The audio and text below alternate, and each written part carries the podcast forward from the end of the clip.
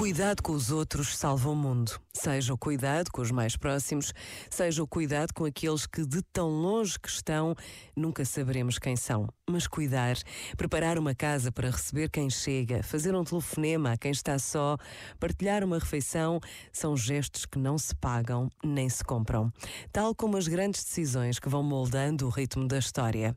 Se o cuidado com os outros estiver no centro das preocupações e das decisões, são possíveis a justiça e a paz. Por vezes, basta uma pausa para nos interrogarmos sobre qual o papel de cada um de nós na história da nossa vida, da vida da nossa família, da vida de todos os que se cruzam connosco.